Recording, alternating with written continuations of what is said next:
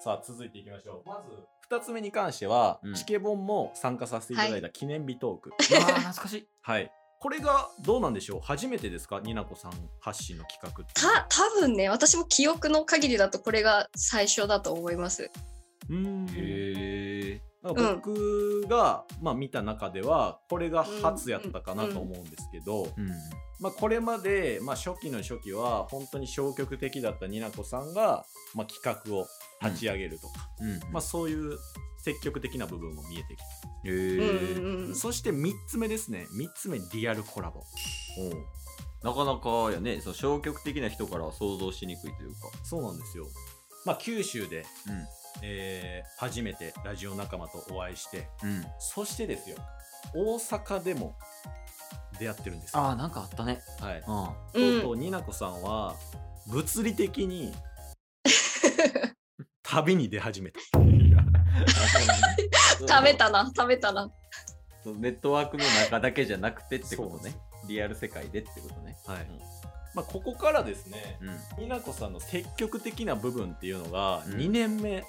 顕著に出てるんですよおーまあ確かにこの内容を見る限りね、今言ってくれた。うんうんうんうんこれはさ、なんかきっかけはあったの、ニナコは。なんかねやっぱりつながりが増えたことが多いかなおーそのツイッター上で、まあ、チケボンもそうだけどうん。うんあの別のアプリで直接喋ったりとか、うん。ね、なんかそういう機会があるとこうやっぱり距離感がぐっと縮まるから仲良くなる人もいてうんうん会ってみたいなとかこう関わってみたいなっていう人が増えたっていうところでお友達ができたからだなと思ってます。おああ、なるほほどね。あじゃあその今まではじだいぶ受動的やったけど、こううんうん周りの人にこう支えられて、こうどんどんどんどんこうアクティブになっていって、で、それで成長していく2年目みたいな感じだな。確かそうそうだね確かに あれ俺が何 発表したのにいや、あくまでその、の資料とニナコの内容を聞いて 話してるけど、うんうんうんそれでそう僕は、はそうだと思ってますああ、タスはね。はいうん合ってる合ってる合ってる合ってまするよ。そうんうんうんうもう自ら企画を発案されていろんな方ともつながりができ、そしてリアルでコラボして、大阪にも来ている、もう2年目に関しては私が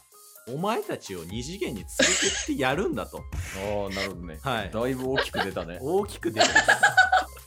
これねご自身でも話されてたんですよああ、そうなんや。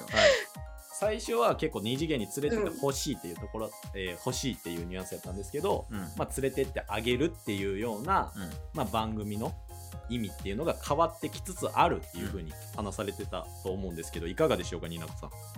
うん、合ってるけどそんな強い言葉では言ってないっていうことだけは言っておきたい。 34歩ぐらい前出たよぐらいなんかな気持ち的に。うん、そうそうそうそうそうそうそう。私がお前たちを連れてってやるんだっていう感じじゃそなうい言ってない。嘘ではない。 よかった。違う。う。できる人でよかったわ。よかったよよしこれさ、その、チケボンマやけど、うんまあ、1年2年ぐらい、まあ、その、ラジオやったりとかしてると、うんうん、だいぶプライベートが変化するやん。確かにうんうんそのうん辺のうんうん。変化とかはあったの、ニナコは。そうだね。なんか聞いてくれてる人がいるっていう実感が湧くと、やっぱうん撮りたいこととか、これをもっとふ伝えたいなとか布教したいなっていうコンテンツ自体が増えてくるから、やっぱり撮る頻度が増えたりとかはするかな。ラジオトークを中心にちょっと生活が動き始めた感じはしますね。おーねそのしかもそのラジオを撮るためにそのまた別のコンテンツとかを、まあ、見直したりとかはしてたの、してましたね。そううんあらすじとかこのうろ覚えだけじゃなくてもう一回ちょっとこの好きだなって思ったところは何が好きって思ったのかこう振り返るためにもう一回見たりとか、うんうんうんへうんうんうん、そういうのはしてましたね。素晴らしいえなんで上からや素晴らしいよになこありがとうありがと俺はコう。ンテンツ作った人か いやーでもいいことなんかもねそのそうですね好きなものをより好きになれる機会がラジオやったっていうのは、 うんうんだからまあ1年2年続けてしかもこう結構アクティブにうんうんうんうん気持ち的に変化もあってってなったらそうですねもう2年目だけでいいんじゃないですかと思うじゃないですかこの1年目と2年目があってとあるきっかけで3年目のになこさん、うんとうとう爆発してきます反抗期や。 3年目いきましょう3年目ね、気になる気になる。縁の下のになこああ、そっちに行くんや。そっちに行く一番最初のとこに戻るわけね。そう縁の下の力持ちのニナコっていうそとうなんころ。ですこの3年目ですね大きな転機が訪れます2020年9月3年目に入ってすぐですね、何が起きるでしょうクイズクイズ BGM 変わってる、今クイ 今クイズの BGM になってます ヒントを挙げるとするとあの使っているアプリラジオトークの中で大きな変化が生まれましたああなるほどねはいあれや一番上が、うんあのもともと公式ラジオトーカーのトークが上がってたけどそれがなくなったんや不正解ですラジオトークのライブ配信機能が実装されました ごめんなん かライブ配信以外全然思いつかなくてごめんなニナコもごめんまあまあわかる全然いいよ。わかりますね2020年9月、うん。ラジオトークうんうんうはこれまでトーク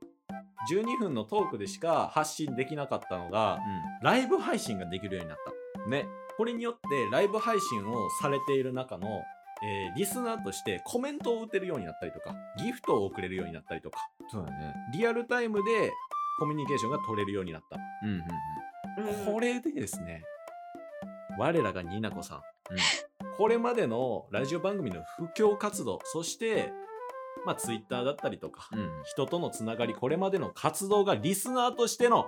存在感を爆発させてくるんですねへえそうなんだいやこれは確かに気になるよね、はいその今までやってきたことがうんリスナーとしての存在感どうつながるのかがうんちょっとこうしっくりこないから教えてほしいなはいまあリスナーとしてっていうところなんですけど、うんうんまあこれまでラジオ番組の中で人に見えないと ころ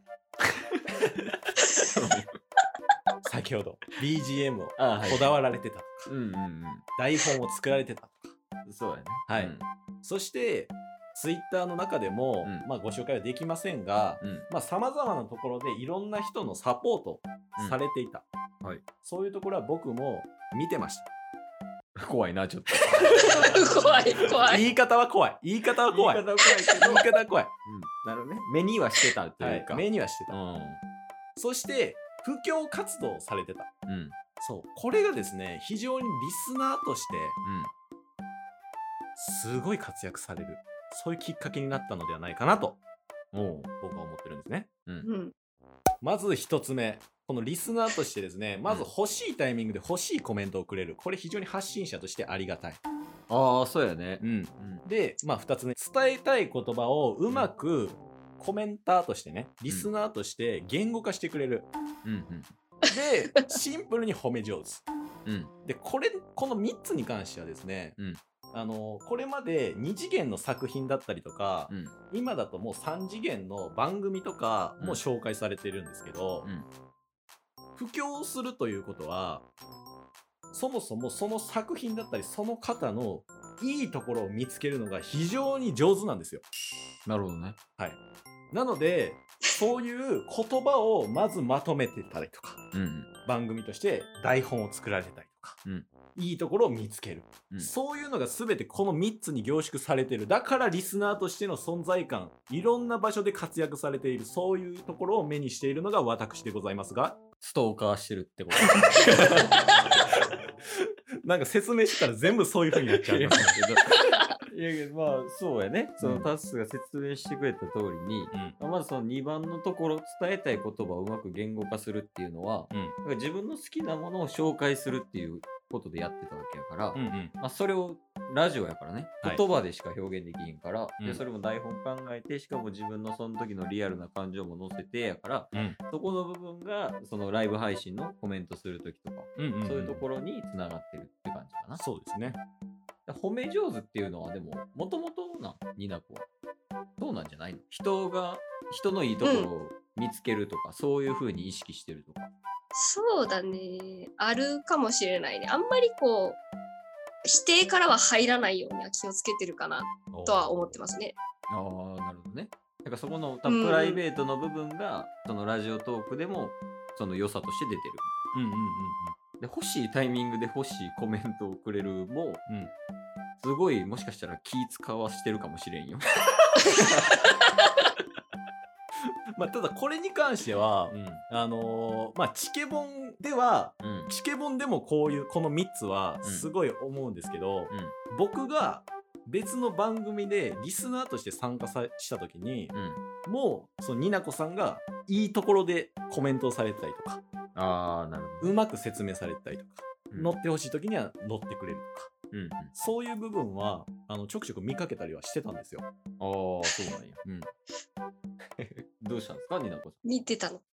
見てたんですかタスクは。 でその言い方したらもう全部なんかそういうふうになる から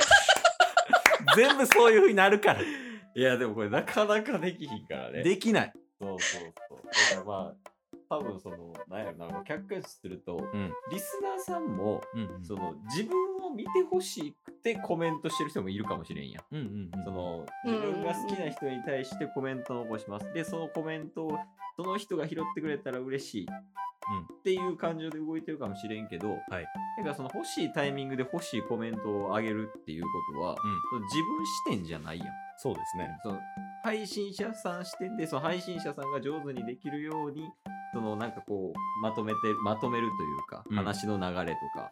そういうのまあ聞き取りやすいようにやってくれてるってことなのかなそうですね。僕が伝えたい言葉をうまく言語化してくれました。